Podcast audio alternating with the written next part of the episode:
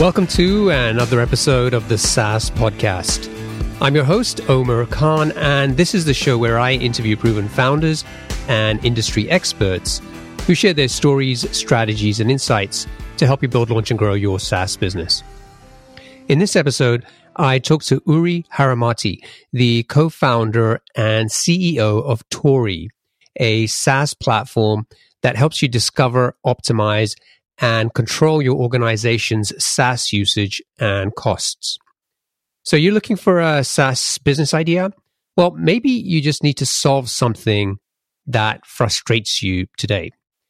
Uri was having a hard time keeping track of all the SaaS applications that were being used at his company. And when he talked to his peers in the IT space, he realized that they had the same problem. And he started wondering how much demand there might be for a solution that solved this frustration. And he'd been looking around for solutions, but couldn't find something that really solved the problem well. So he and his two co founders developed an MVP in about two weeks. All it did was connect to your bank account and generate a simple report of your SaaS subscriptions and how much you were spending. They used their network to find companies that needed their solution and they didn't charge for the MVP. They just kept talking to users, collecting feedback, and improving the product. In fact, it took them one year to get their first paying customer. And that was through somebody they knew. But the real milestone was when they signed Pipedrive, their first unaffiliated customer. And that was the real validation point for them. The year of relentlessly focusing on their potential customers and their product was starting to pay off. It had taken a lot longer than they'd wanted, but they'd finally found product market fit. Today, they have around 50 customers and are closing in on their first million dollars in annual recurring revenue. So I hope you enjoy the interview. Uri, welcome to the show. Hey, great to be here. So I always like to ask my guests if they have a favorite quote, something that inspires or motivates them, or, you know, just tell us in your own words, if you prefer, like what gets you out of bed every day. So I don't have a favorite quote, but I think what gets me out of bed is building something that makes a change for someone and see it works. I'm a builder in my nature. I love to build stuff with if it's related to work or not.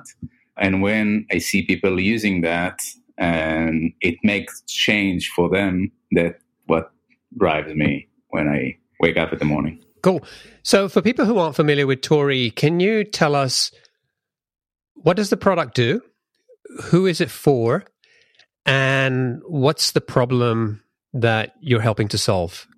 Sure. So, Torii is SaaS management, and it's a B2B enterprise SaaS software. We help IT and large organizations manage their SaaS, which means understanding what tools are being used in the company, how much they're being used, how much you pay for them, and by that also save spend, save time, and be more compliance. Because today you have hundreds of tools being used in a single company.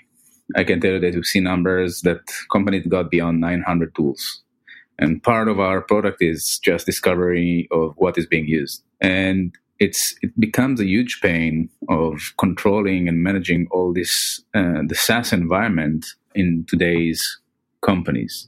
And add to that the fact that everything, the entire management is becoming more and more distributed because, as you know from your podcast, many of the tools we use start from the bottom up, right? Everyone could just start to use a new tool and maybe they will later on be managing it in the entire company. So it's not like before when you had IT manage these 10, 15 tools. Now you have might have the VP of marketing, you know, in charge of the marketing software and they have ops people. And it's becoming a huge, huge pain to manage all these tools. And you can't add more people to manage more software. And that's why we are here. We are building this autonomous IT for managing SaaS applications. Okay, great. So I want to dig into more about like how you came up with the idea and uh, you know how the product works because I think that's pretty interesting and I'm curious about that. But before we do that, let's talk a little bit about your background because you're a serial entrepreneur. You've worked on a number of other startups. And so I think there's some some interesting information there that I think will will be helpful for the listeners.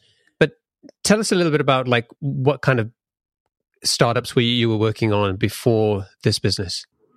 Sure. So I had a couple of startups before Torii.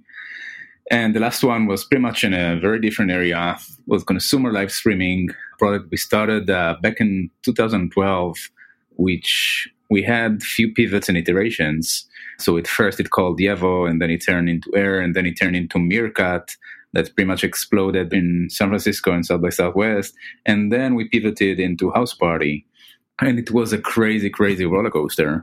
We saw like spikes and hyper growth and the hockey stick and then we failed and we needed to scale down the team about three times and we raised about 70 million dollars in three rounds so there i learned a lot about you know building company building a product resilience you need and consumer and really building a company that is focused around product and productization and before that i had another startup and with Meerkat and Houseparty, I was one of the founders and led the product and R&D and also was in charge of the entire operations of the company. So as the company grew, I started realizing that we have more and more tools that are being used. And I love software. I love SaaS. I love using uh, tools to make my life easier and my work even better. And for me, if you know, you have this uh, excitement about uh, unpacking physical um, products. So for me, it's more, more or less about the same about using new software. But at the same time, I wanted to enable this agility in the company to enable everyone to use the best tools, but at the same time stay in control. And when I started looking for a solution, there was nothing out there that really deals with SaaS management. So that's kind of where the idea grew. And then I left Houseparty and started Meerkat, and then started uh, Torii, back in early 2017. Okay, so you had this idea, and it was kind of born from a pain that you were having yourself. Before you sort of jumped in and, and started thinking about building the product or raising money, what did you do to to validate that idea? Right. So first, I started looking into what's out there, right? Because probably I have this idea, but um, many people tried to solve it before I did, and that's my assumption always, right? Or people trying to solve it uh, today. If not, there's a problem. And I started looking outside, and then I realized, hey, there's nothing really interesting out there. Some company just recently started doing something around it, but then I also trying to say why there is nothing out there and that's kind of when I dive into the trends that brought me to this idea. And these are all new trends and it's a new product, right? A new category. SaaS management is nothing you needed before because you don't didn't have that many SaaS tools. And you didn't have the pain that you have today, right? When an employee is leaving the company and they use 30 tools and the admins of these tools are all over the company, how do you know what to do? How do you know uh, how to remove this person from the right tools? Right? You didn't have this before. Add to that the change in demographics that you have more and more millennials and people that were born into the world of software. And for them, using the best tools and the latest technology is something that is pretty obvious. And switching between tools is obvious. It's nothing that you had before. So, kind of learning about these trends also made it more clear for me that now is the best time to start Torii. And did you go out and talk to potential customers? Did you try to figure out like how much of a pain this was for other people? Yeah. So, coming from a consumer background, for me, what I learned is you should release it as fast as you can for people or customers or users and just start iterating with them. And for me, it was more or less the same. I started researching and talking to some people and some potential customers, but oh, I knew that I want to do something and release it fast, even if it takes two weeks, just to see if there's something out there. And that's pretty much what it was. Tal, my co-founder, joined me, and later on Uri joined. And then we said, all right, let's do something in like two or three weeks when you can connect your bank account as a company and we will map your SaaS spend, right? And we took our previous companies and some friends' companies and we said, all right, let's do that. And after two weeks or, or three weeks, they had something to see. It was very low value, but you see, there was something with it. And that's where it all started. And then when you have someone that you can work with, you can start iterating with that. And there are two ways that we went at the same time. One of them is iterating with these. They they weren't customer. They weren't paying. There was they were friends, and uh, they had companies about you know from the 10 people company to just started to 100 people nothing is enterprise no large customers or companies but we told them hey that's since you're a friend try it and let's see what's what's going on and we are still building the product around it. So, on one hand, we iterate with them on the product. On the other hand, we iterate with uh, potential larger customers of, hey, this is what we are building, like, and showing them few steps ahead and trying to understand what are the needs, what are the pains around the issues we are solving, and how we can solve it better for them. How did you find that first big customer? Was this just outbound? Were you just kind of knocking on doors, making making phone calls, sending emails? So we had about 50 or 100 for of these small customers. They, I don't call them customers, they weren't paying. Uh, they were like test or alpha lions. And then we knew we want we need to go to a larger or going up market for companies that starts with 200, 300 employees and above.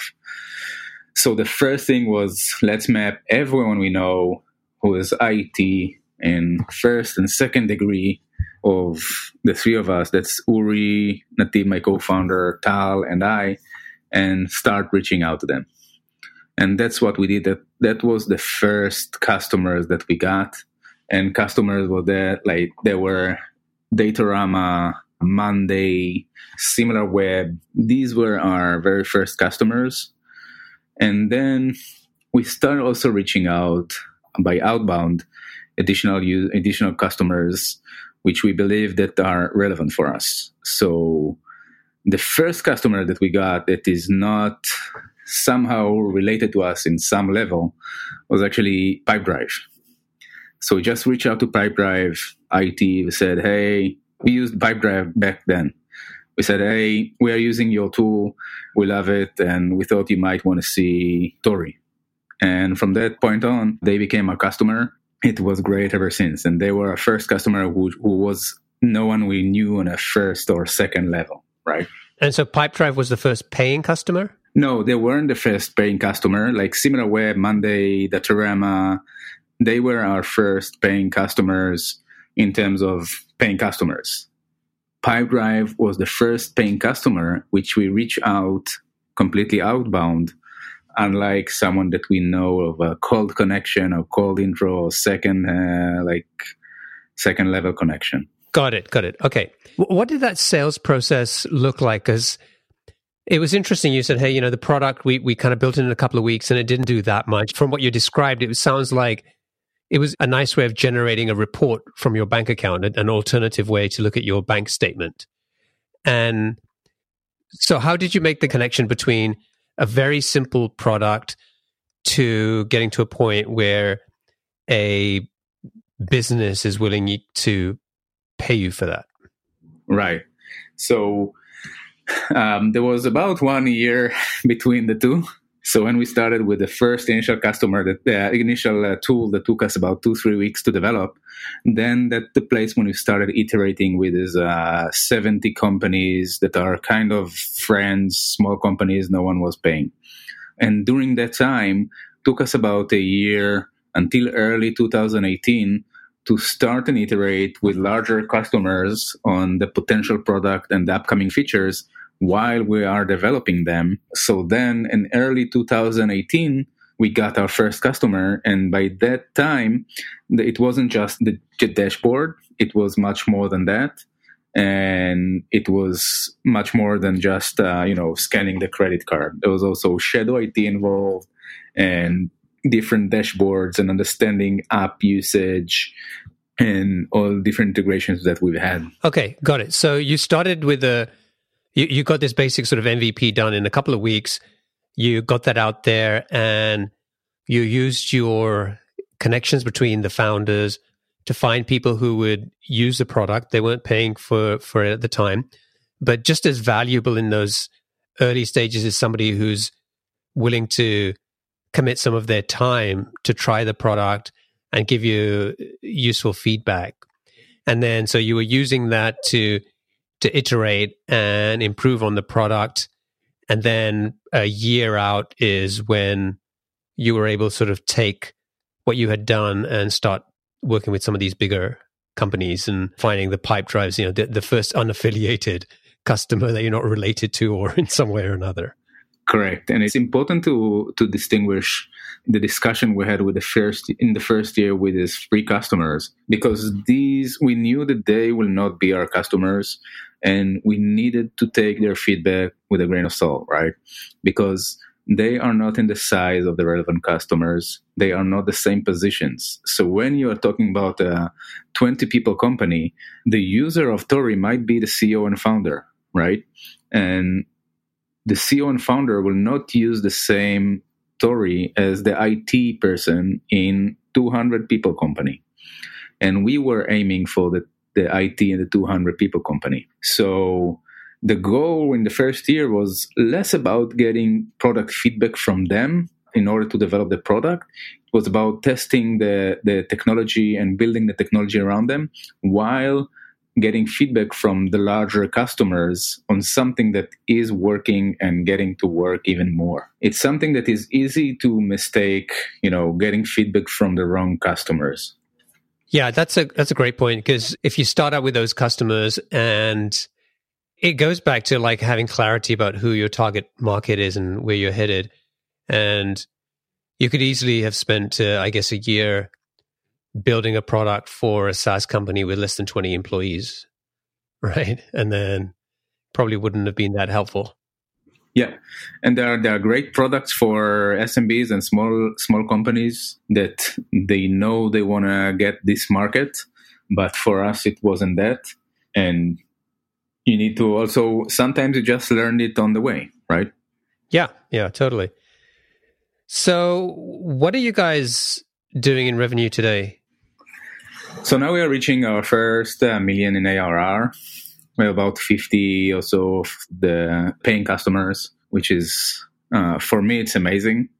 I never sold anything before Torii, coming from B2B everything around sales and marketing, SaaS marketing, that's totally new for me.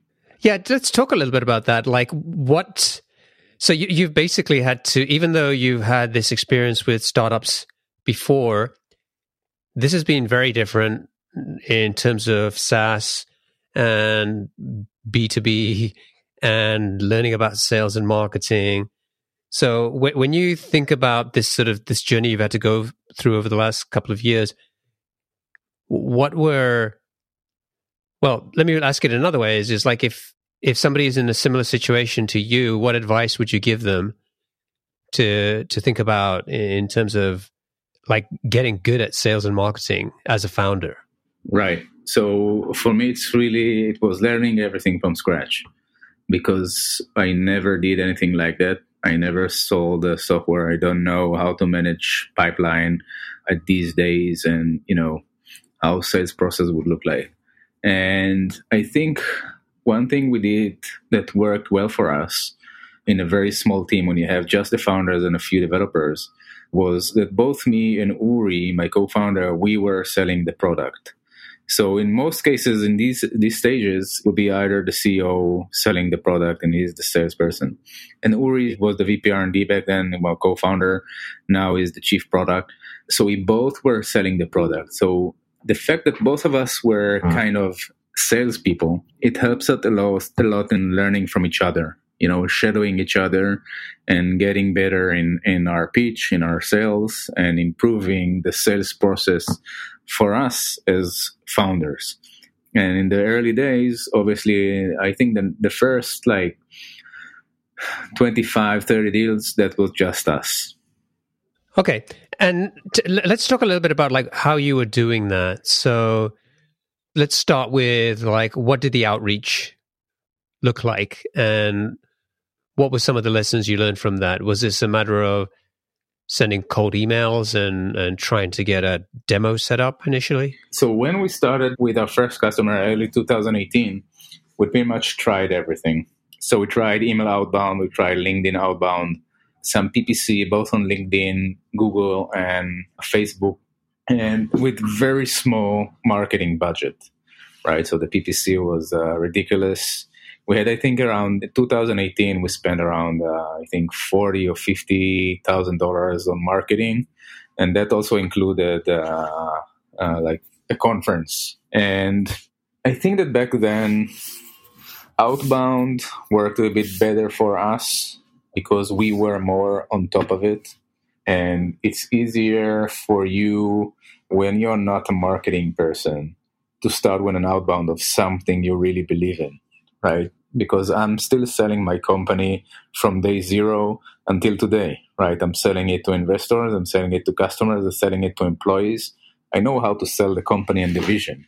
It's about selling the product and going through the sales process that was something that is new to me and closing deals like that.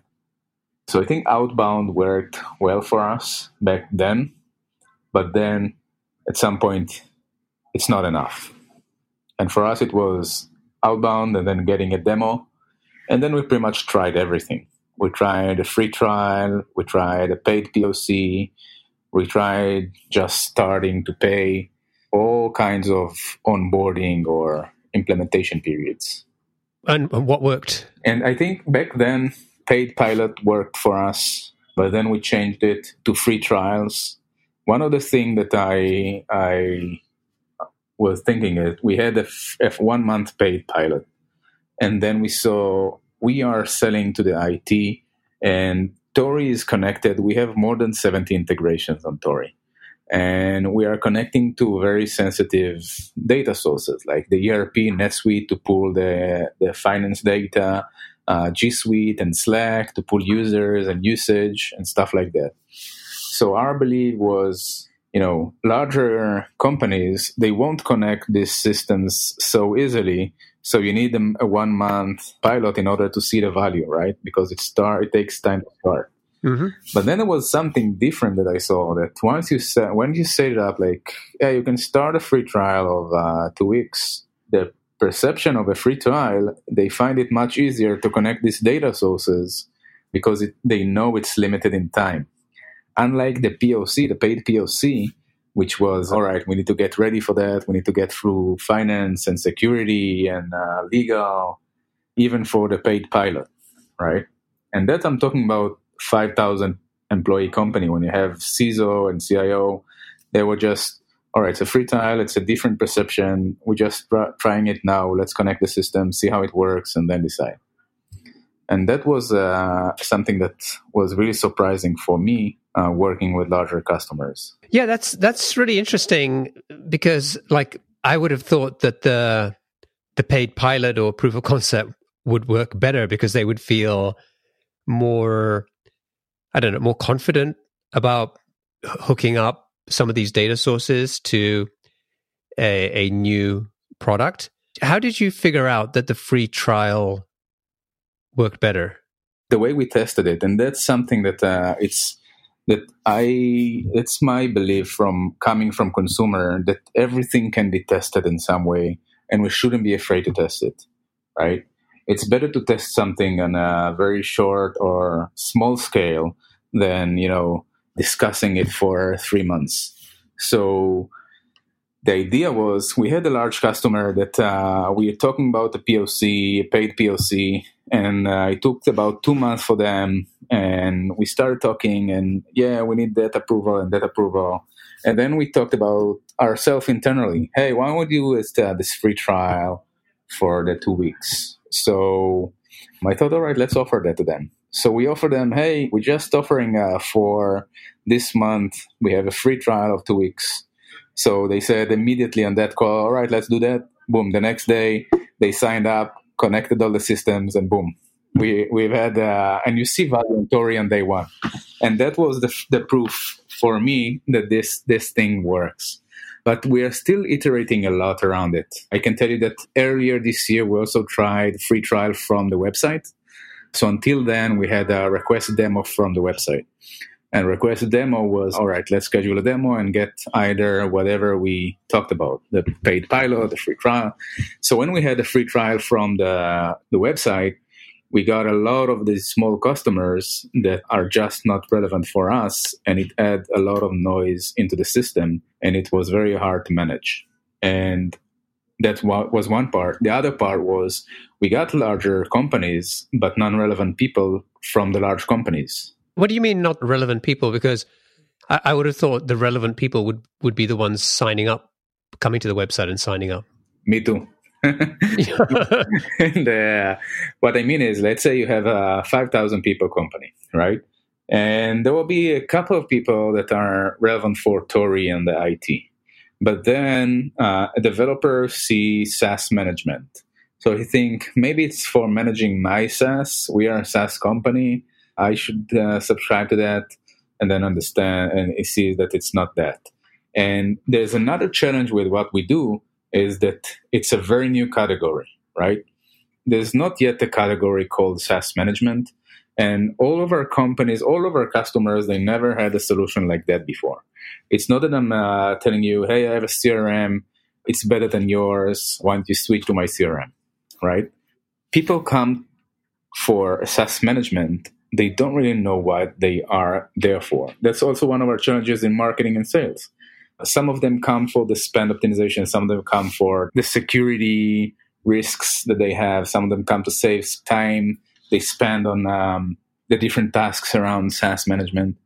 And for that, the demo and the request demo and the higher touch onboarding was necessary and I, I believe it still is necessary because you don't know exactly what you need and you don't know exactly how these solutions work like. Yeah, I think it can be really tough when you're in a new category because you've got so much more work to do to get people to understand what the product does and how they should think about it. And so I'm interested in kind of how that's working for you like today like you know in terms of positioning like i come to the homepage and i can see manage all your saas apps in one single place Torii lets it professionals discover optimize and control their organization's saas usage and costs. So i don't know maybe it's because i watched the video or something but i kind of got it. But I'm curious how many people are coming to the homepage, reading something like that, requesting a demo, and they still don't really understand what the product does. Is that still common? Yeah, it's not that it's not that it's common, and and that's one of the validations for us that we're doing the right thing is that we see more and more educated customers as time goes by because you have more competitors and they are investing in marketing. So back in the days when we just started, we needed to tell them what we are here for, what we're doing, why they even have a problem. And that's tough. And today they are coming in a more educated level.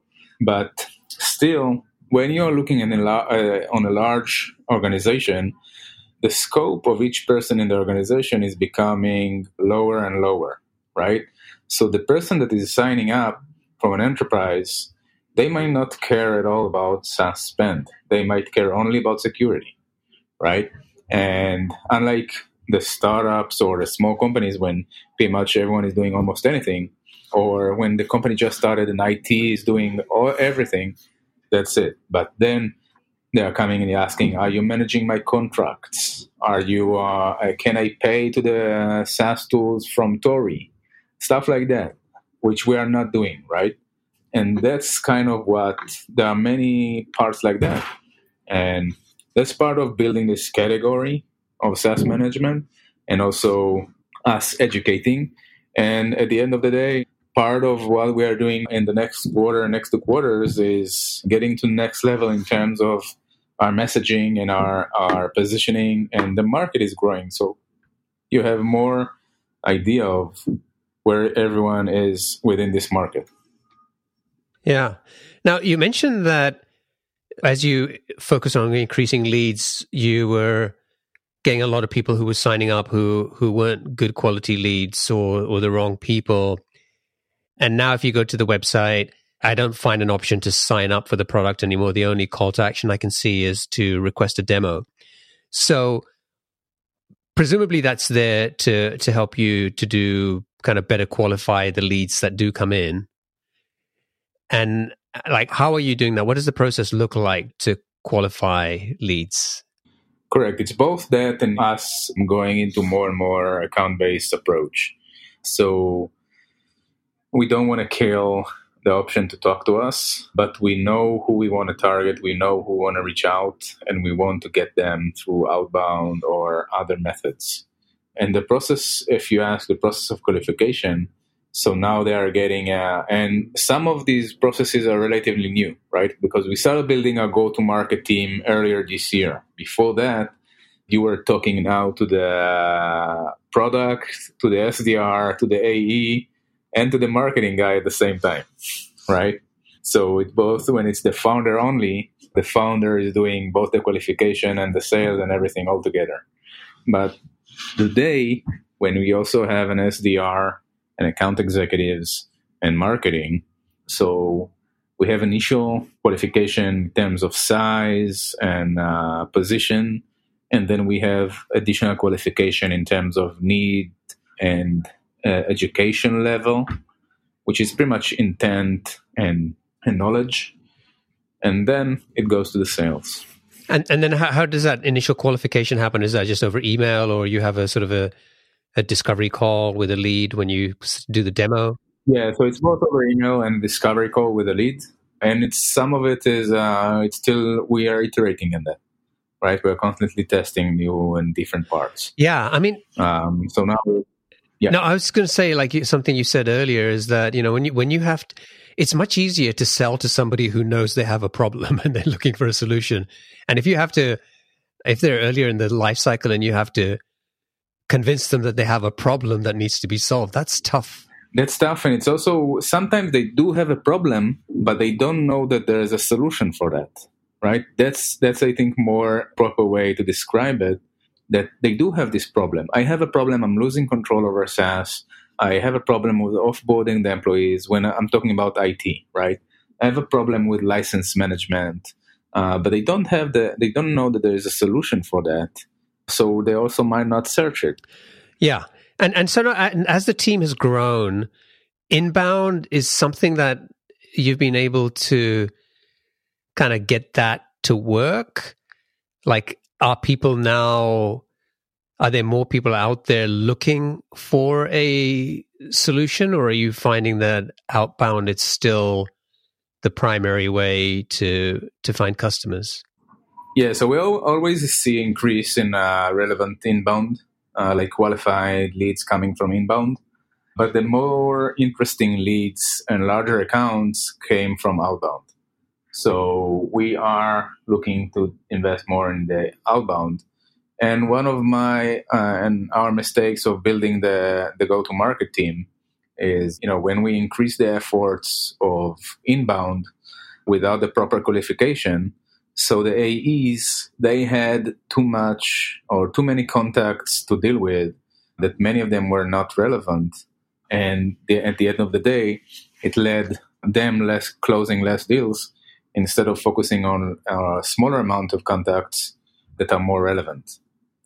And that's, that comes when you are setting up the go-to-market team at once and invest more efforts on marketing that is pouring more leads into the machine and then the AEs are taking them, but the leads are not that well qualified. So it can kill the sales side of things. Yeah. And when you think about sort of account based marketing, are you still targeting the same types of companies? Has that become clearer for you over the last year in terms of who is your ideal customer, who isn't? Is that still an evolving process?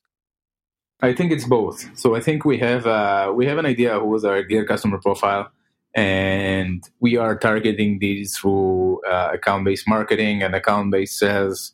But at the same time, we are investing some efforts to test other types of customers. Like not saying these are their customer profile and that's it and this is how it's going to be forever. We're going to spend a lot of effort around that, but still have this doubt is this also a good market for me or that also good market for me? And I'm not saying go all over the place, but invest some effort as a test to see what's up with this kind of this size of customers or that type of customers. So yeah, I want to talk a little bit about testing because you said you kind of came from a background where you sort of believe that everything can be tested, and I think that's a a great approach.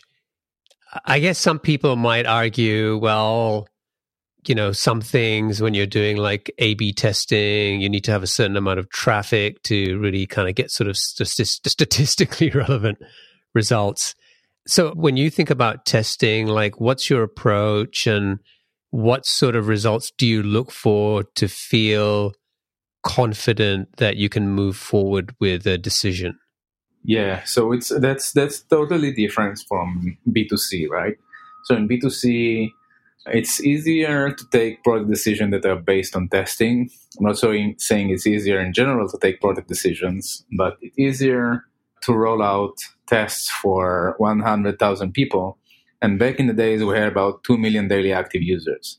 So when you want to test something, you release it, and then you have uh, pretty much um, results fast with high confidence. It's totally different when you start a B2B, especially when it's enterprise B2B.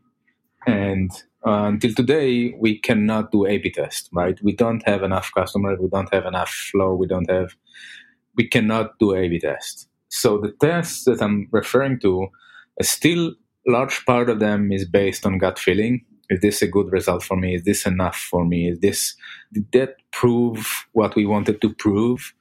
But it sends you kind of an indicators. There's something there, or there is not. There's nothing there and then you can say, all right, we close this deal because of that. Let's test it again. Let's try that, or let's put two times the effort on that part. This is what I mean about testing. It's not black and white. It's never is. Also in consumer, when you have the high numbers, it looks sexier like that from the stories, but uh, it's never black and white. Like it's not that you're changing a button and boom, everything works. And the same goes with testing on, on B2B it's when you have very small amount of customers and uh, usage you're not going to get uh, conclusive results. But you get something that will help you move a little bit f- uh, forward. Yeah so you, you know i think yeah you're doing a lot of the same things without sort of going through like through to like true a b testing where you're focused on one thing. It's like this is the market that we're focused on right now. Maybe we internally we have some ideas that these two two or three other markets might be potential areas for us to also go after. And you know can we run some small tests there to see if there's some signs of life? And if there are we can kind of explore that further.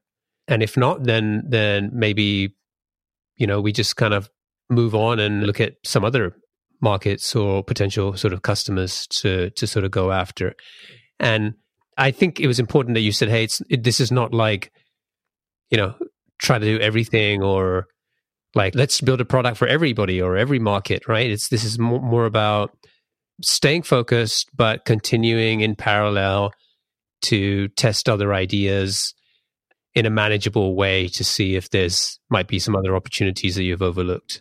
Yeah, I think that's totally it. I think it's absolutely what, what, what I meant, and I think it helps you also when you have uh, you say on whatever whatever domain uh, in the company we say this is how we work. This is how where we go.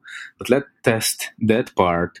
At first it allows you to focus on where you go and do one thing in addition and not just going all over the place. And it also helps you to define the other thing as a test right? So when you say let's test that you start a test you finish a test you have results from the test unlike let's do that and let's do that and let's do all those five things together. Yeah, yeah, totally makes sense. Okay, great. So we should wrap up. Uh, we're going to go into the lightning round. I'm going to ask you seven quick fire questions. So just try to answer them as quickly as you can. Are you ready? All right. Yeah. Okay. What's the best piece of business advice you've ever received? I think that would be let some fire burns. The thing is, yeah, some like some fires you just need to let them burn. You don't need to solve, solve everything at once. What book would you recommend to our audience and why? I think getting things done that was uh, one of the greatest for me when you get uh, to do more and more tasks and kind of managing different domains. That was a great one. What's one attribute or characteristic in your mind of a successful founder? I think that's uh, endurance. It's something you need the grit uh, to just have a thick skin and be able to move forward and forward. What's uh, your favorite personal productivity tool or habit? That would be Airtable. Do you use that to sort of stay organized? I use it for so many things. I think they took database and got it for everyone, and that was that's a great, great tool. Uh, I can tell you exactly because we have Torii. I can tell you that I'm using about 90 tools on a monthly basis for my work. So I have a bunch of tools that I love. Wow. Yeah, you did. You did confess that earlier, right? You love to try new tools. Yeah. What's a new or crazy business idea you'd love to pursue if you had the extra time? Wow, there are so many. I think every time is what annoys me at the same day. So there was a point that it was uh, a proper sale, um, mail client for salespeople, just a mobile and desktop mail client that integrates with everything, all the right uh, CRMs, capture all the data, prioritize everything for you. I didn't even check uh, what's out there in terms of sales or what's like that, but that's something that was bothering me lately. That's that's a cool idea. What's an interesting or fun fact about you that most people don't know? Interesting. I completed an Ironman triathlon a couple of years ago. Wow. It was a long one. And then I became a dad. So that's where it stopped. and finally, what's one of your most important passions outside of your work? That would be building stuff. I like building really low tech, like wood, concrete at home, fixing. That's one of my biggest passions. I always love to have some side project of my own of building something that is on an ongoing project. If I don't have one, I feel something in, is missing. What's what's your current project? I recently moved to the US from Israel, so I just got uh, my road bike here. So my current project is um, disassembling them. Next, I'm going to paint them, and then I'm going to reassemble them uh, all over again. That's a, tr- a time trial bike. Wow. That's pretty cool. All right. So Uri, thank you for for joining me today and kind of, you know, being so open and sharing your your story about Torii and you know, some of the successes you've had as well as some of the the mistakes and lessons you learned along the way. Uh, if people want to find out more about Torii, they can go to Torii, which is T O R I I H Q dot com. And if folks want to get in touch with you, what's the best way for them to do that? So that's my email. That's Uri, like Yuri. That's U R I at toriihq.com. Awesome. Thank you again. Thank you for making the time to have this conversation with me. And uh, I wish you and the team all the best of success. Thank you very much. And I love your podcast. I heard it from uh, the days we started, and I got to learn what um, building SaaS means. And I'm very happy to be here today. Thank you. That's that's very kind of you. I appreciate that. Cheers.